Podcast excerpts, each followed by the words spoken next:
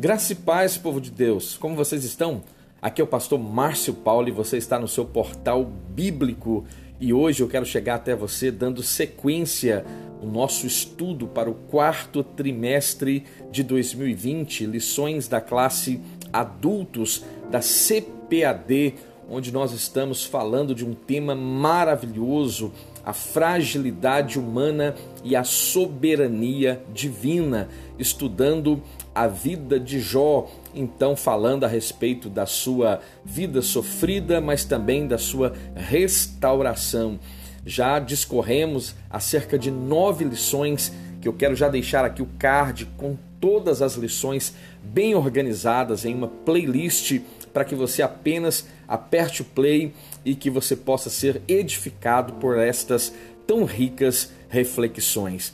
Eu gostaria de fazer uma oração e após esta oração, eu gostaria de ler juntamente com você todos os assuntos relacionados ao nosso momento de hoje. Então feche os seus olhos, aperte o cinto aí onde você está e vamos orar e apresentar então a nossa vida ao Senhor a partir de agora. Senhor, a te clamamos e suplicamos pela pessoa bendita do teu Espírito, que visite-nos agora, a partir deste momento, toma cativa a nossa mente, instrui-nos, ilumina-nos, ó Deus, e que a tua palavra seja o nosso alicerce em todo o tempo e que sejamos edificados por ela neste momento. É o que nós te pedimos e o fazemos no nome de Jesus. Amém. Eu quero falar para você que ainda não se inscreveu aqui nesse portal bíblico. Faça isso por gentileza agora. Se inscreva aqui neste canal do YouTube, ative o sino das notificações, deixe o seu comentário que nos dá o feedback a respeito deste trabalho aqui que fazemos com muito carinho para o portal bíblico aqui no YouTube. Também você pode compartilhar o link deste canal, o link desta classe no seu grupo eclesiástico, no seu grupo de lição bíblica da Escola Bíblica Dominical, no seu grupo familiar. Como eu sempre digo, abençoe quem você ama através de uma boa reflexão da palavra de Deus. Também você pode deixar aquele like abençoado que também nos alegra e motiva muito. Eu quero agradecer você que também nos ouve pelas plataformas de podcast. Que o Senhor possa abençoar e enriquecer a sua vida através desta preciosa palavra. Vamos então fazer as nossas leituras de hoje. E o nosso texto áureo desta reflexão de hoje diz que ou não vê ele os meus caminhos e não conta todos os meus passos? Jó capítulo 31, versículo 4. E o tema desta décima reflexão é a última defesa de Jó. E a verdade prática nos diz: ao olhar retrospectivamente para o passado, lembre o quanto Deus trabalhou nele. E a nossa leitura bíblica Abra sua Bíblia física, não percamos o sentido de igreja, de congregação. Então, abra sua Bíblia física no livro de Jó, nos capítulos 29, 30 e 31, onde faremos a leitura dos cinco primeiros versículos de cada capítulo, ora mencionados.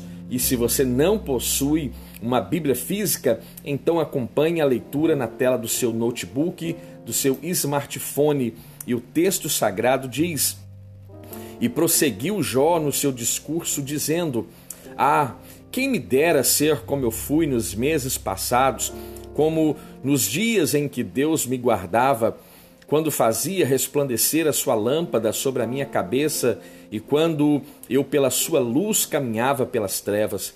Como fui nos dias da minha mocidade, quando o segredo de Deus estava sobre a minha tenda quando o Todo-Poderoso ainda estava comigo e os meus filhos em redor de mim. Jó capítulo 29, versículos 1 ao 5. Agora, porém, se riem de mim os de menos idade do que eu, cujos pais eu teria desdenhado de pôr com os cães do meu rebanho, que também me serviria a força das mãos daqueles cujo vigor se tinha esgotado, de míngua e fome se debilitaram e recolhiam-se para os lugares secos, tenebrosos, assolados e desertos. Apanhavam malvas junto aos arbustos e o seu mantimento eram as raízes dos imbros. Do meio dos homens eram expulsos e gritavam contra eles como contra o ladrão. Jó capítulo 30, versículo 1 ao versículo 5. Fiz aliança com os meus olhos, como, pois, os fixaria numa virgem? Que porção teria eu do Deus lá de cima, ou que herança do Todo-Poderoso desde as alturas? Porventura, não é a perdição para o perverso, o desastre para os que praticam iniquidade? Ou não vê ele os meus caminhos e não conta todos os meus passos? Se andei com falsidade e se o meu pé se apressou para o engano. Jó capítulo 31, versículo 1 ao versículo 5. E estes foram então os textos que irão fundamentar a nossa reflexão a partir de agora. Você que tem a revista física da CPAD, a faça, por gentileza, um ajuste na data em que esta lição será ministrada. Ela será ministrada no próximo dia 6 de dezembro de 2020, quarto trimestre da classe de adultos da CPAD. Lições comentadas pelo pastor José Gonçalves e o tema, apenas em caráter de informação, eu gostaria de novamente apresentar o tema deste quarto trimestre: a fragilidade humana e a soberania divina. Estas lições apresentadas até este momento, todas elas, cada uma delas falaram de forma maravilhosa aos nossos corações e eu não tenho dúvida alguma de que esta décima lição também irá falar de forma gloriosa e graciosa ao seu coração. A última defesa de Jó. Depois nós vamos ver Eliú discorrendo a respeito daquela situação na qual Jó está submetido e depois nós vamos ver o grande Deus Todo-Poderoso apresentando-se agora e o seu discurso glorioso é visto nas linhas poéticas do livro de Jó, e isso é maravilhoso aos nossos olhos. Esta lição de hoje nós temos, como todas as lições anteriormente, alguns objetivos, e esta lição possui um objetivo geral. E o objetivo geral desta lição é mostrar que Jó profundamente afetado pelo sofrimento, recorda nostalgicamente do seu passado de glória.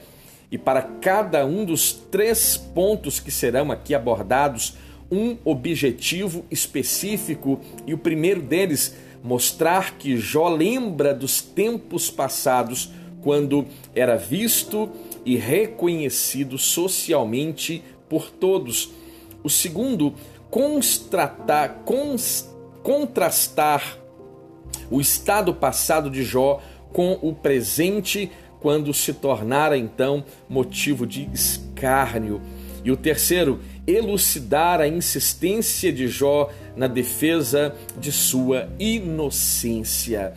Nesta lição, nós podemos perceber que Jó faz agora uma retrospectiva de sua vida e o que significa uma retrospectiva senão o ato de rever e relembrar eventos que já aconteceram, que já ocorreram em forma de um relato, ou melhor dizendo, em forma de uma análise. Geralmente, em caráter de informação, se faz justamente no final de um ciclo como no final de cada ano você pode trazer à sua memória que todas as emissoras de TV fazem as suas retrospectivas jornalísticas abordando e trazendo à tona todos os fatos e eventos que marcaram aquele último ciclo, aquele último ano. Então, este é o sentido de retrospectiva e é justamente isso que Jó, o patriarca de Uz, está fazendo a partir do capítulo 29, 30 e 31 do mesmo livro de Jó. Esta retrospectiva, ela traz de forma nostálgica à mente de Jó uma lembrança muito gostosa, uma lembrança pertinente à vida que este homem outrora vivia. mesmo agora estando na situação onde ele está inserido, ele olha para trás com um certo saudosismo e ele mal sabia que em breve Deus iria restaurar a sua sorte. Ele, fazendo então esta retrospectiva, ele pôde ver o quanto ele foi abençoado, embora o momento presente contrariasse todo o seu passado. Infelizmente, o presente de Jó teve mais força para embaçar o seu passado.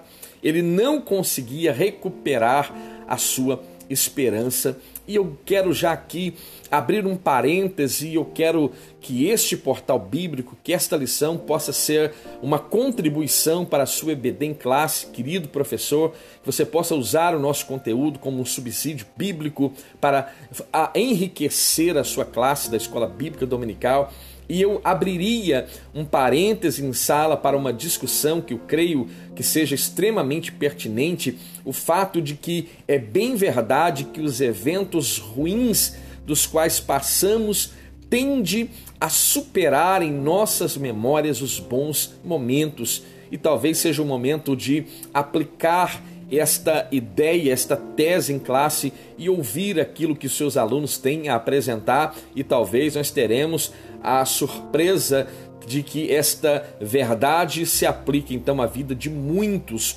onde os eventos ruins tendem a superar em nossa memória os os acertos, as memórias agradáveis e produtivas que tivemos ao longo da nossa vida, ao longo do nosso ministério.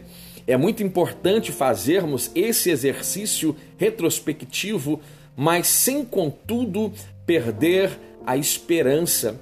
Quando a nossa mente começa a remontar assuntos terríveis, graves, perdas, danos, a esperança ela fica por um fio mas quando nós começamos a trazer a nossa memória, como a própria palavra nos ensina que devemos buscar a trazer à nossa mente aquilo que nos traz. E quando olhamos então para o passado, nós entendemos o agir sobrenatural de Deus em favor da nossa vida, em favor da minha vida, de forma particular. Então, eu levanto as minhas mãos e glorifico a Deus, e o meu coração se renova e se enche de esperança. Talvez esta seja a razão e o ponto mais importante desta lição: fazer com que o seu coração se encha de esperança, olhando para trás e entendendo e reconhecendo o quanto Deus trabalhou e ainda trabalha, vai, em favor da sua vida, em favor da nossa vida e do nosso ministério. Esta é a nossa lição de hoje. Que lição preciosa! Se atenha a cada detalhe, a cada minúsculo detalhe desta lição, e eu tenho certeza que você irá ser renovado e a esperança brotará dentro da sua vida. No capítulo 31, encerra da seguinte forma, usando então a expressão que acabaram-se, ou seja, esgotaram-se então as palavras do patriarca Jó. Trata-se de uma retrospectiva nostálgica de um passado e um passado glorioso, um passado cheio da presença de Deus, e não apenas cheio da presença de Deus, mas uma, um passado com uma família é, crescendo, uma família abençoada, uma família próspera, com a, todas as possibilidades que Deus criou para a vida de Jó esta lembrança de Jó, por certo, fora uma lembrança muito preciosa. Por isso, nesta reflexão, nós vamos perceber e vamos ver então a lembrança de Jó acerca de sua prosperidade material e também espiritual, de sua adoração a Deus e das bênçãos que o Todo-Poderoso concedeu à sua casa. Veja, Jó faz a sua última defesa então em prol da sua inocência. E os capítulos 29, 30 e 31 apresentam então este monólogo poderíamos dizer um solilóquio, eu creio que monólogo seja mais adequado, porque Jó está expressando a sua defesa e os seus amigos e também Eliú está aí diante dele, ouvindo então esta defesa. Então creio que um monólogo seja mais coerente para o termo. Então, este monólogo de Jó compreende-se de três partes. O primeiro, um olhar nostálgico para o passado. O segundo, uma reflexão do seu estado atual, do seu estado presente. E o terceiro, um olhar para o futuro que ainda se mostra aberto e incerto. E estes, então, são os três pontos principais desta reflexão de hoje, que o ponto central diz: conforme Deus fez no passado, ele pode fazer algo novo. Você crê nesta afirmação? Você acredita nesta afirmação? Então veja, conforme Deus fez no passado, ele pode fazer algo novo. Então, as lembranças nostálgicas de Jó, a sua avaliação do presente na qual ele estava vivendo e a sua incerteza em relação ao futuro. Talvez estes três pontos sejam adequados para mim e para você. Que olhando para trás também trazemos certa nostalgia em muitos pontos que já vivemos. E olhando também para o nosso presente, talvez nos encontremos em um momento duro, difícil, como o Brasil e o mundo está inserido num tempo de pandemia e quando olhamos para o futuro, talvez a insegurança, as incertezas permeiam nossas mentes e corações. Mas quando nós estamos em Cristo, quando olhamos e avançamos para o alvo que é Cristo, o prêmio da nossa soberana vocação, veja, quando nós assim nos comportamos, as coisas começam a ter uma ótica diferente e a esperança ela é renovada todos os momentos da nossa vida. Hoje nós vamos falar de três pontos e o primeiro deles, Jó relembra então o seu passado de glória. O segundo ponto, Jó lamenta o seu estado presente. E o terceiro ponto, o futuro em aberto de Jó. O primeiro ponto, a prosperidade e espiritual. Jó demonstra um sentimento nostálgico em relação ao seu passado. A primeira coisa que ele se lembra desse passado glorioso foi a comunhão com o qual ele desfrutava e gozava em Deus. Quando nós lemos em Jó capítulo 29, do versículo 2 ao versículo 5, eu gostaria de ler este texto novamente para você. Este texto faz parte da nossa leitura bíblica. Diz: Ah, quem me dera ser como fui nos, nos meses passados como nos dias em que Deus me guardava, quando fazia resplandecer a sua lâmpada sobre a minha cabeça e quando eu pela sua luz caminhava pelas trevas, como fui nos dias da minha mocidade, quando o segredo de Deus estava sobre a minha tenda quando o Todo-Poderoso estava comigo e os meus filhos em redor de mim. Veja que coisa maravilhosa e que exemplo fantástico está proposto para mim e para você neste momento. Veja, o primeiro aspecto da recordação de Jó mesmo em todas as perdas que ele sofreu, ele havia perdido dez filhos em uma única vez, em uma única oportunidade, se foram dez filhos.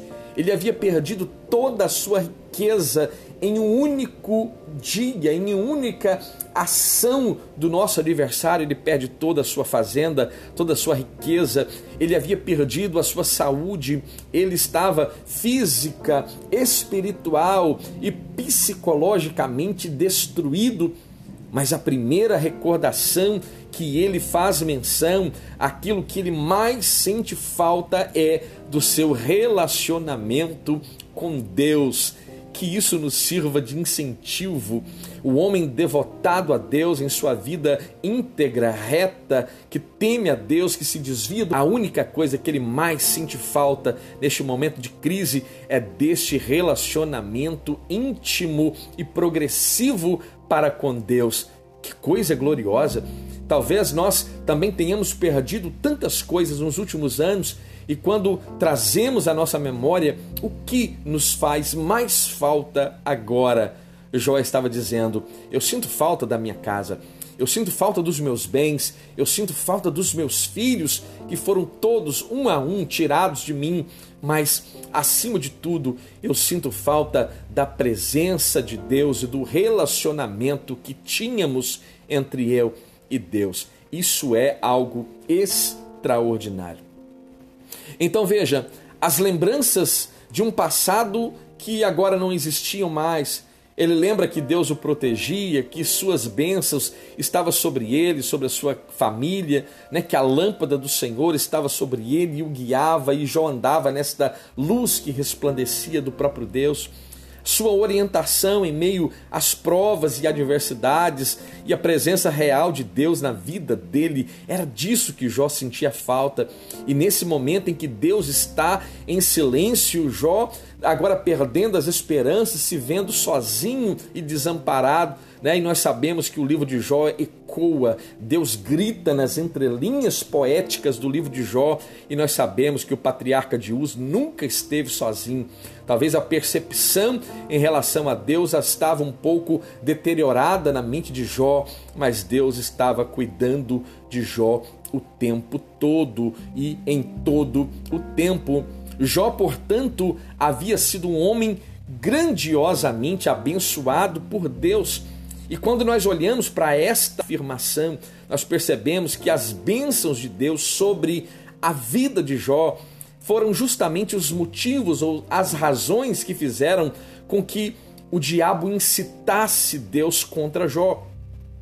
Quando olhamos o argumento do diabo era que Jó somente era fiel, pois lhe era conveniente, haja vista Deus o cercar de tanta riqueza. Porventura teme Jó ao Senhor sem uma razão, né? O Senhor o tem cercado de riqueza, o seu gado tem crescido e se espalhado sobre a face da terra. E Deus deixa, Deus permite, toca naquilo que ele tem toca naquilo que ele tem, né? E nós vamos perceber que a ideia do diabo, Jó vai murmurar, Jó vai, Jó vai blasfemar na tua cara. E nós vamos perceber que a tese do diabo, ela é uma tese, assim como o diabo é, uma tese cheia de mentiras e tenta, ao longo do enredo da vida do patriarca de Uz, este personagem talvez seja um dos personagens mais importantes, enigmáticos e que a sua história nos ensina de forma tão maravilhosa. O segundo, o seu reconhecimento social. Jó também se lembra da sua antiga condição social, quando exercia a função de um respeitado juiz de sua cidade, quando nós temos em Jó capítulo 7 ao versículo 9, diz que quando eu saí à porta da cidade, e na rua fazia preparar a minha cadeira, os moços me viam e se escondiam, e até os idosos se levantavam e se punham em pé. Os príncipes continham as suas palavras e punham a mão sobre suas bocas. Este homem, Jó, era um homem extremamente respeitado no seu tempo. Tanto os jovens como os velhos eram orientados e o buscavam para receber tal orientação. Talvez isso explique a linguagem jurídica que aparece até com certa frequência nos diálogos inseridos aqui no livro de Jó. Isso demonstra que ele exercia uma grande, importante função social na comunidade em que ele estava inserido. Na busca pela justiça social, Jó protegia os pobres e também punia os opressores seu amor e defesa pela justiça eram-lhe como uma vestimenta e um adorno. Ele dava apoio social aos menos favorecidos e era como se fosse os olhos daqueles que eram cegos, até mesmo como os estrangeiros ele se preocupava. E tendo agido com justiça e equidade, nada mais natural que esperasse que os seus dias terminassem bem terminassem ao lado de sua esposa e dos seus filhos, como ele mesmo diz no capítulo 29, versículo 18, e dizia: Eu no meu ninho expirarei e multiplicarei os meus dias como a areia. O contrário disso não estava em sua agenda. Terminar a sua vida sem saúde, sem honra, sem paz para com Deus. Não, não, não, não. Isso não estava em hipótese alguma na mente de Jó. Aquela condição na qual ele está inserido trazia grande dor e a sua mente estava turbada por não compreender, na essência, a razão pela qual ele estava submetido àquela questão. Mas uma convicção ele tinha que ele era inocente quando ele mesmo diz: pese-me em balanças fiéis e vou ser achado justo. Então, esta afirmação de Jó mostra o seu caráter ilibado, a sua conduta irrepreensível e a sua certeza de que o seu redentor vive e que se levantaria muito breve para dar um fim a esta situação. Uma ponderação que é extremamente importante aqui nesta reflexão. Não há dúvidas de que Jó, conforme a Bíblia, é, era um modelo de justiça social, todavia, devemos ter cautela, ter cuidado de não transportar para dentro deste texto bíblico nenhuma teoria moderna de justiça social firmada em valores que são meramente materialistas, contrários aos defendidos nas Escrituras. Né? Então veja, o livro de Jó não é um panfleto, grave isso. O livro de Jó, e talvez este seja o momento também de discussão em classe da Escola Bíblica Dominical. Você, querido professor, abra um momento para esta reflexão em classe. O livro de Jó não é um panfleto com ideias socialistas. Muito cuidado aqui para não contrapor a razão principal do livro de Jó, que é infinitamente superior a este tema relacionado às questões sociais. De fato, Jó era um homem que defendia a justiça social, mas nem de longe nós podemos classificá-lo como um socialista neste tempo, nesta cultura, neste termo moderno como temos nos dias de hoje uma definição rápida e sucinta a respeito do socialismo é que, por sua vez, tem origem no século XIX, XVIII, XIX, como uma crítica ao sistema capitalista e especialmente na sociedade industrial que estava sendo desenvolvida. Desta maneira, um grupo de intelectuais, então de diversas nacionalidades, como Proudhon, Karl Marx, Friedrich, eh, Saint-Simon, Robert Owen idealizaram uma sociedade diferente da capitalista. Ali, a propriedade e os meios de produção estariam nas mãos do Estado ou pertenciam à coletividade. Então, este é uma síntese, uma definição breve e sucinta sobre o tema socialismo. Sugiro que você é, entre e se aprofunde mais no tema que é extremamente importante. Então veja, não podemos forçar a Bíblia a algo que ela não diz. Ela apresenta uma característica na vida do patriarca de Uz, mas nós não podemos usar então esta característica para agora de forma isolada, fora do contexto, querer fazer argumentações que não passarão por certo pelo crivo da Bíblia Sagrada. O segundo ponto, Jó lamenta o seu estado presente. O desprezo dos jovens e das classes menos favorecidas. Após lembrar com tristeza de sua antiga condição social próspera, Jó lamenta o ponto que havia chegado, a sua miséria. No antigo Oriente, os mais velhos eram objetos de grande estima. Quando nós lemos em Provérbios, capítulo 20, versículo 29, diz que a glória do jovem é a sua força, mas a beleza dos velhos ou dos anciãos são as cãs. E o que são as cãs? São os cabelos brancos. É uma honra, então, esta, é, a, esta essa definição, a beleza dos velhos está justamente relacionado aos seus cabelos brancos, que tem o sentido de sabedoria, de experiência, de vivência de, de, e de experiência que podem ser de grande auxílio aos mais jovens. Por isso, quando gozava é, de grande estima no meio do povo, quando tinha sua propriedade, ele era muito respeitado, não apenas pelos mais velhos, mas também pelos mais novos, pelos mais jovens. Entretanto, Jó lembra que agora se riem de mim. os de idade, ou os, ou os de pouca idade, ou de menos idade do que eu, e cujos pais eu teria desdenhado de pôr com os cães do meu rebanho. Jó capítulo 30, versículo 1. De homem respeitado, ele passou a ser visto como uma escória social. Jó, portanto, lamentava estar no fundo do poço e é lá que ele estava. É lá que ele estava, mas mesmo estando no fundo do poço, aquele homem perde tudo, mas ele não perde aquilo que é mais essencial na vida do indivíduo, a sua fé.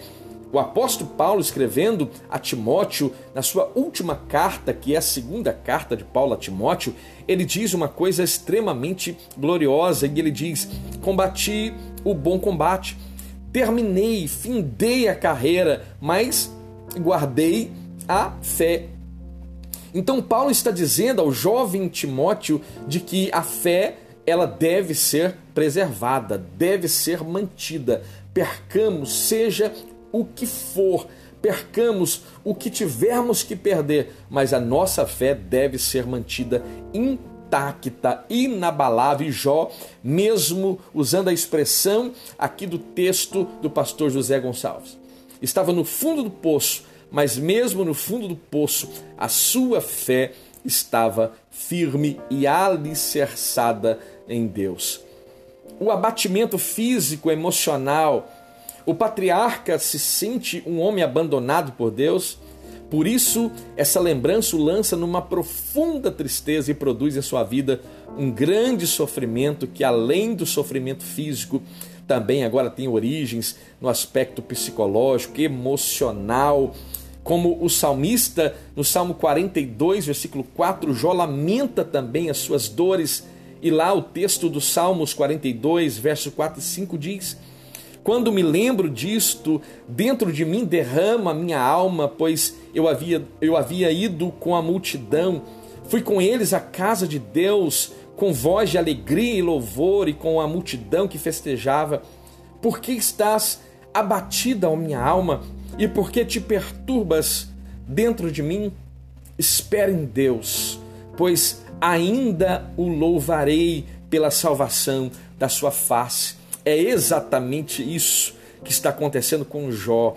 Um clamor que sai não do seu intelecto, não da sua condição humana, mas que sai do mais profundo da sua alma, o louvor que sai em direção ao céu e extrapola todas as esferas da terra e chega, rompe o cosmos e chega até o trono da glória de Deus, já começa a se levantar do trono para mudar o cativeiro do patriarca Jó. Eu não tenho certeza, eu não tenho dúvidas de que o Senhor já estava se prontificando para mudar a história do patriarca Jó, o homem de Uz.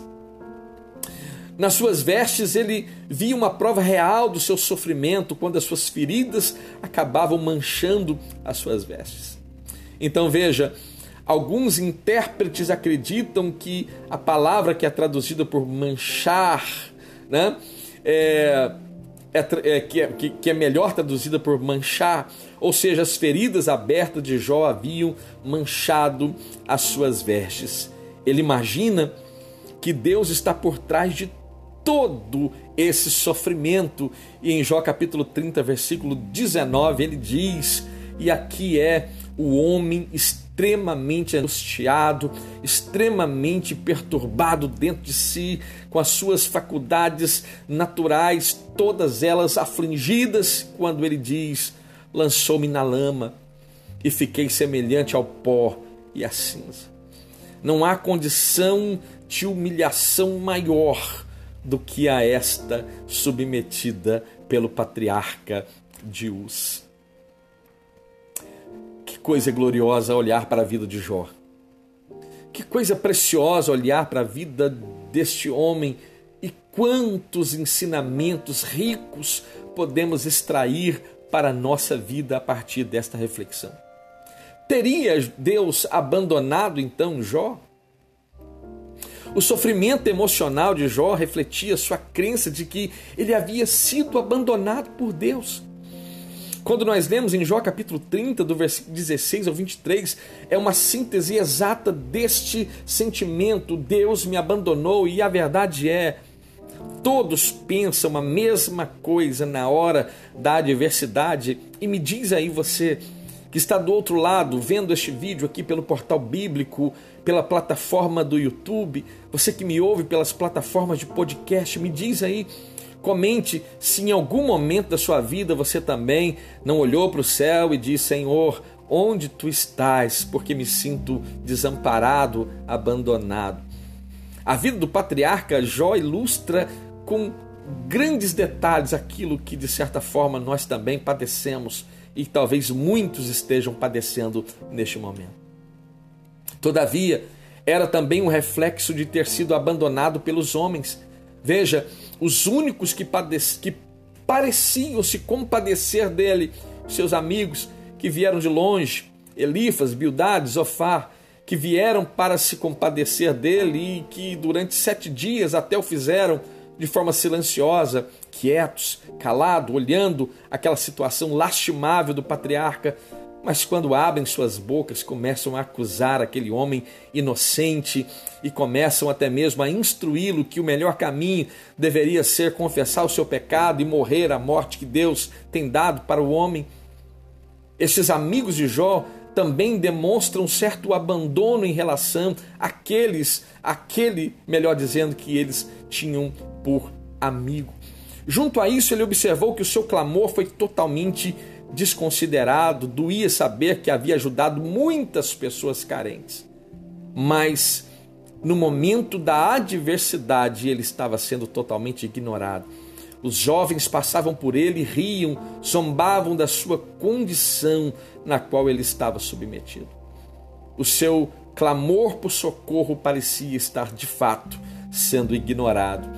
Em vez de ser ajudado, ele era repelido como uma escória social. Escória, eu não sei se você já viu alguém forjando o aço, mas quando você vê o homem esquentando o aço e quando ele começa a martelar aquela, aquela barra de ferro incandescente, você percebe que daquele aço saem algumas partículas que são impurezas daquele metal. Isso é escória aquilo que prejudica aquele metal e deve ser retirado. Jó estava se vendo desta forma como uma escória, que também por definição pode ser tida como a classe menos desejável de uma sociedade, a escória de uma sociedade. Quantas pessoas não estão passando agora, neste momento, por uma situação semelhante a essa, se sentindo alvos de injustiça e sentindo a sua alma bradar dentro de si uma angústia. Talvez você que está acendendo este conteúdo esteja passando por situação semelhante a essa. A instrução, o meu conselho, chegue-se, pois, imediatamente diante de Deus e entregue-se no seu altar. Eu tenho certeza que Deus ouvirá o seu clamor. Eu tenho certeza que Deus irá mudar a história como mudou a história de Jó e você será ricamente abençoado.